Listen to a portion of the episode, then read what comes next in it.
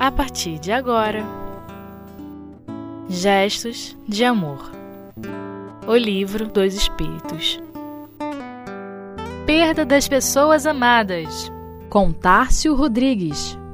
Olá, amigos do Espiritismo.net. Hoje falaremos sobre O Livro dos Espíritos, o tema Perda dos Entes Queridos, contido lá nas questões 934, 935 e 936 de O Livro dos Espíritos.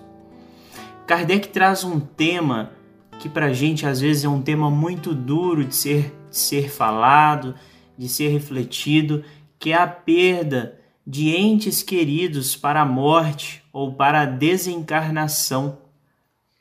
E nós faremos um estudo um pouco conjunto destas três questões, tendo em vista que elas se relacionam na medida em que Kardec vai questionando os espíritos sobre a necessidade da comunicação com aqueles que já partiram, tanto quanto a dor que fica para aqueles que ficam encarnados na Terra.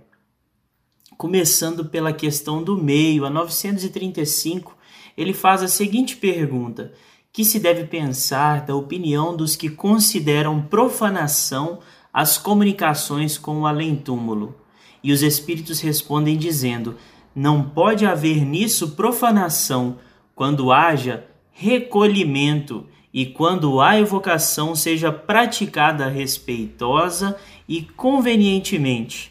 A prova de que assim é tendes no fato de que os espíritos que vos consagram afeição acodem com prazer ao vosso chamado, sentem-se felizes por vos lembrardes deles e por se comunicarem convosco. Haveria profanação se isso fosse feito levianamente. Então aqui os espíritos já estão começando a estabelecer alguns raciocínios a respeito tanto da necessidade quanto da importância da comunicação com os mortos, com aqueles espíritos de além-túmulo. Porque nós temos de considerar que para pessoas que não estudam o Espiritismo, não o conhecem, a codificação, elas têm um pouco de dificuldade de lidar com essa situação em que recebemos uma carta e essa carta foi escrita por alguém que já partiu, alguém que já morreu.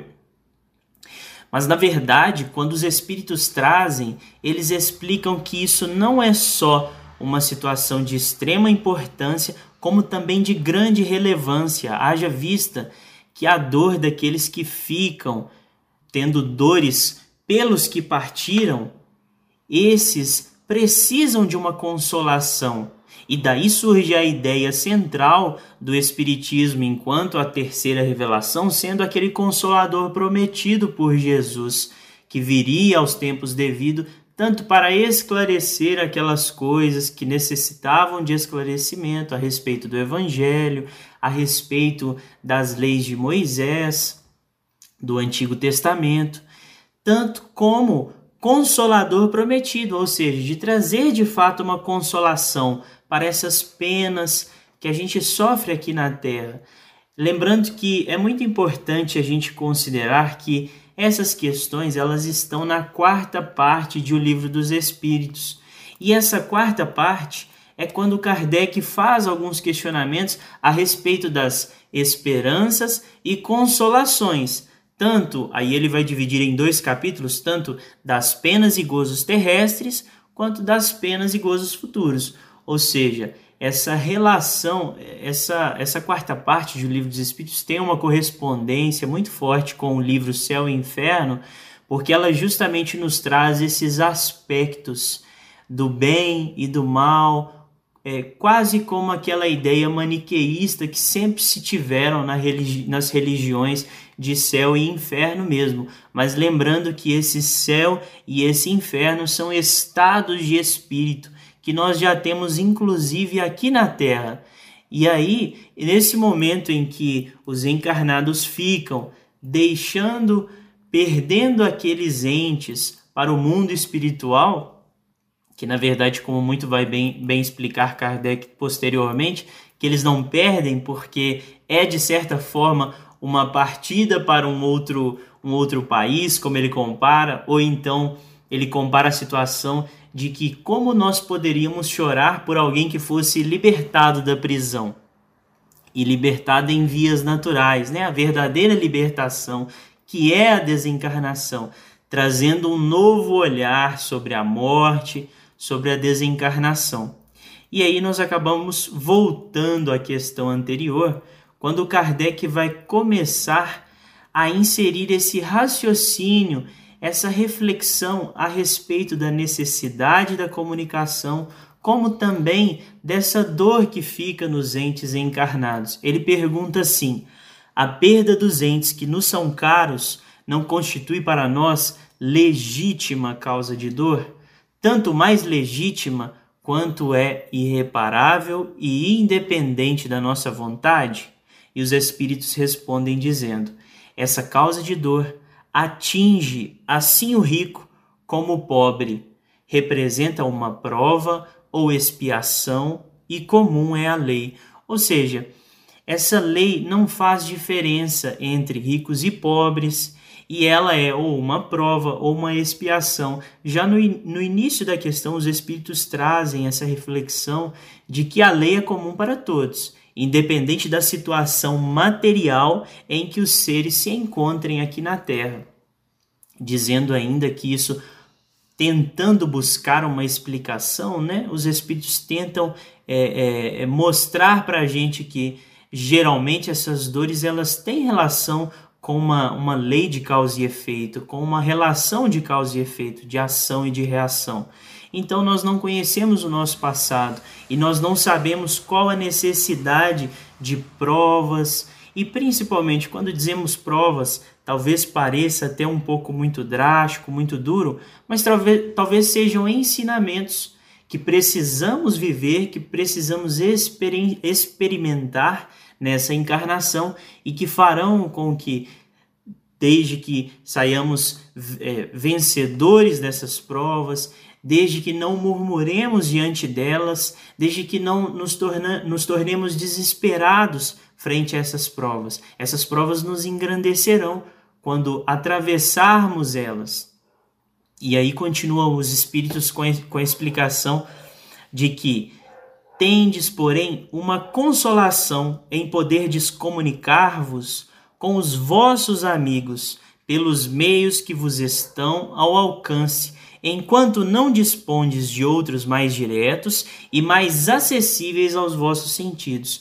Ou seja, enquanto a gente não pode ter, talvez aqui eles até tenham uma certa pretensão de se referir à mediunidade, enquanto a gente não tem essa ostensividade de comunicação entre os dois planos, o material e o espiritual, são nas cartas consoladoras, nesse intercâmbio que certos médios propiciam para ambos os entes, tanto os que ficam quanto os que partiram para a pátria espiritual.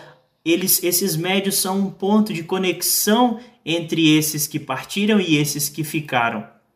E enquanto nós não tivermos essa mediunidade mais ostensiva, essa comunicação entre encarnados e desencarnados, o elo de ligação que há entre nós são as cartas consoladoras, são o intercâmbio mediúnico, que só são bem propiciados por aqueles que se desenvolvem mediunicamente.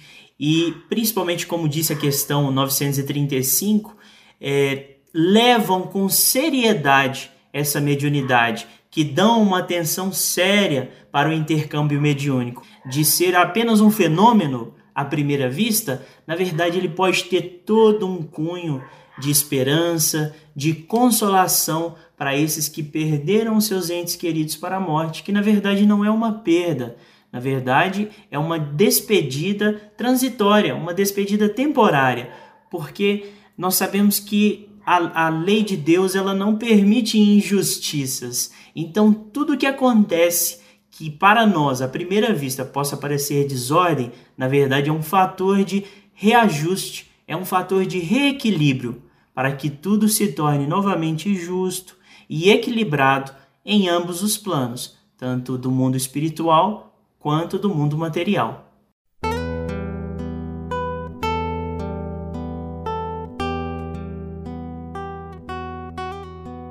Gestos de amor. O Livro dos Espíritos. Dando continuidade às nossas reflexões sobre a perda dos entes queridos, nós agora faremos a leitura da questão 936, quando Kardec pergunta para os espíritos: como é que as dores inconsoláveis dos que sobrevivem se refletem nos espíritos que as causam? Ou seja, aqueles que ficam, eles sentem muita dor, uma dor inconsolável. E como é para aqueles que partiram, os desencarnados, esse reflexo da dor que os encarnados sentem? E os espíritos respondem dizendo: o espírito é sensível à lembrança e às saudades do que lhe eram caros na terra, mas uma dor incessante e desarrazoada o toca penosamente, porque nessa dor excessiva ele vê a falta de fé no futuro e de confiança em Deus, e por conseguinte um obstáculo ao adiantamento dos que o choram e talvez a sua reunião com eles. Então, é natural que sintamos dor, e a própria dor, por exemplo, de uma mãe que perde um filho para a morte, para a desencarnação, que vê o filho partir prematuramente, provavelmente é uma dor inconsolável, que nós não conseguimos medi-la com palavras, com reflexões, que só ela, de fato, consegue sentir e talvez nem expressar essa dor. Mas nós sabemos que, apesar da dor existir para todos em diversas situações, em diversas escalas de maior ou menor dor, nós sabemos que aqueles que nos são caros e que partem, eles são sensíveis a esse laço de união que nós temos, principalmente as familiares, principalmente os laços de convivência que nós desfrutamos aqui enquanto encarnados. Então, toda vez que aquele ente que fica chora pelo que partiu, mas não chora apenas de dor, de saudade, mas de desespero, essa desesperação, de certa forma, choca aquele que partiu. Porque a morte não é, digamos, um estalar de dedos em que aquele que partiu se torne um anjo ou se torne um demônio. Não, a gente sabe com o Espiritismo que isso não existe, que os espíritos, quando desencarnam, talvez eles possam até recordar as lembranças do passado, reaver algumas potencialidades que eles já haviam desenvolvido em encarnações pretéritas, mas isso não faz com que eles se elevem de um salto a uma condição mais elevada do que aquela que eles já apresentavam aqui na Terra enquanto encarnados. E aí nós trazemos uma reflexão de uma carta consoladora mesmo, de um filho chamado Paulo, que traz essa carta para a gente numa psicografia de Francisco Cândido Xavier, no livro Relicário de Luz, no capítulo 75. E ele nos diz assim, é uma carta que ele escreve, ele desencarnado, a mãe encarnada recebendo a carta. E ele diz assim: mãe querida, aqui estou. A morte abre as portas da vida, e a vida muitas vezes, como a conhecemos na Terra, é quase sempre a descida para a morte. A dor, porém, a velha dor que me serviu de pajem do berço ao túmulo, jamais escondeu nosso amor à eternidade. Ainda mesmo no sofrimento, seu carinho ouvia minha voz, e o reino da perfeita compreensão era um ninho em que habitávamos ambos constantemente à espera do dia melhor. Quando menos aguardava o fim da luta, chamou-me a vontade do Senhor para outros climas. A noite caliginosa da provação terminara e raiou a alvorada nova. Entretanto, mamãe, que paraíso haveria mais belo e mais doce para mim que o lar invisível de sua ternura e de seu devotamento? Que felicidade mais pura existiria para seu filho que essa de permanecer ao seu lado, escutando-lhe os cânticos do coração? Por isso mesmo fiquei e sigo-lhe os passos com a alegria constante de quem não deseja apartar-se do tesouro maior. Através de todos os recursos ao meu alcance, busco fazer-me ouvido por sua alma incorporada ao santuário de minhas indeléveis recordações. Em suas noites de angústia, tento acender estrelas de esperança no firmamento de sua fé, e nos dias atribulados, quando os espinhos se multiplicam em derredor de seus passos, procuro ser o intangível bordão de arrimo para que seu espírito afetuoso e tanta vez incompreendido não se desequilibre na marcha. Tenho tido a felicidade de contemplar a sua confiança em Deus, a erguer-se sempre mais alto, convertendo pesares em alegrias, sombras e luzes, ofensas em benefícios e derrotas aparentes em triunfos reais para a vida eterna. Continue de ânimo firme, buscando a vanguarda espiritual dos trabalhadores incansáveis do Evangelho da Redenção. Nas linhas da retaguarda jazem sonhos mortos em nossos ídolos esfacelados, aspirações superficialmente frustradas e enganos sepultos na poeira de construtivos desencantos. A sementeira da experiência e os temporais da ingratidão passarão violentamente sobre o nosso roteiro. Entretanto, acima de todos os escombros de nossos desejos, arde a chama divina do amor que nos imanta as almas para sempre. Não desfaleçamos. Para quem se eleva aos cimos da espiritualidade bendita, a experiência é doloroso processo de acrisolamento e regeneração. Aceitemos a prova e a luta por instrutores de nossa peregrinação no rumo de mais altos destinos. Fácil é o repouso, agradável parece a estagnação, contudo, o descanso pode ser deplorável ociosidade mental, e a demora em certos campos de aprendizagem, habitualmente significa atraso na jornada evolutiva. O seu exemplo e a sua bondade ainda e sempre representam os alicerces de nosso equilíbrio.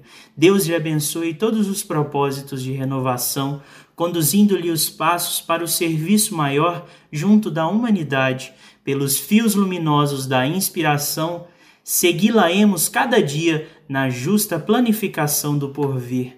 Anjo dos meus dias de reajuste, jamais olvidareis a renúncia com que me acompanhou noite a noite, até que o dia abençoado de minha ressurreição surgisse brilhante. Em razão disso, estaremos sempre mais juntos, passo a passo, até que no templo da união divina possamos agradecer à dor o patrimônio de alegrias com que nos enriqueceu a caminhada para o mundo maior. De pensamentos entrelaçados, jamais conheceremos a separação. Beija-lhe o coração abnegado, o filho que a segue de perto com vigilante amor. Então, através dessa carta, nós podemos perceber que o amor é de fato esse laço que nos une e que vence a morte, que vence a separação, e ele deixa sim muita dor, deixa sim muita saudade, deixa às vezes até o que pensamos ser desconsolação, o que pensamos ser o fim, o que pensamos ser um caminho escuro que nunca pode ser atravessado, mas nós sabemos que desse caminho escuro, que dessa noite infinita surgirá um novo dia, surgirá um novo amanhecer, surgirão novas oportunidades de reencontro e que, libertados dessa encarnação, dos grilhões dessa encarnação, nós poderemos nos unir novamente em laços cada vez mais fortes, haja vista que nós já estaremos mais regenerados, porque, como dissemos antes, não sabemos o nosso passado, não sabemos quantos filhos nós já tiramos dos seus pais, quantas dores nós já provocamos em pais, em filhos. Então que possamos, através de cada experiência, de cada dor, tentar extrair um pouco mais de reflexões e ensinamentos e poder nos ajudarmos uns aos outros para que passemos esses momentos tristes e aparentemente impossíveis de serem passados, que possamos passar juntos, apoiando uns aos outros, porque estamos todos na mesma caminhada, passando por provas talvez muito parecidas. Fiquem com Deus e até a próxima reflexão, o próximo estudo do Espiritismo.net.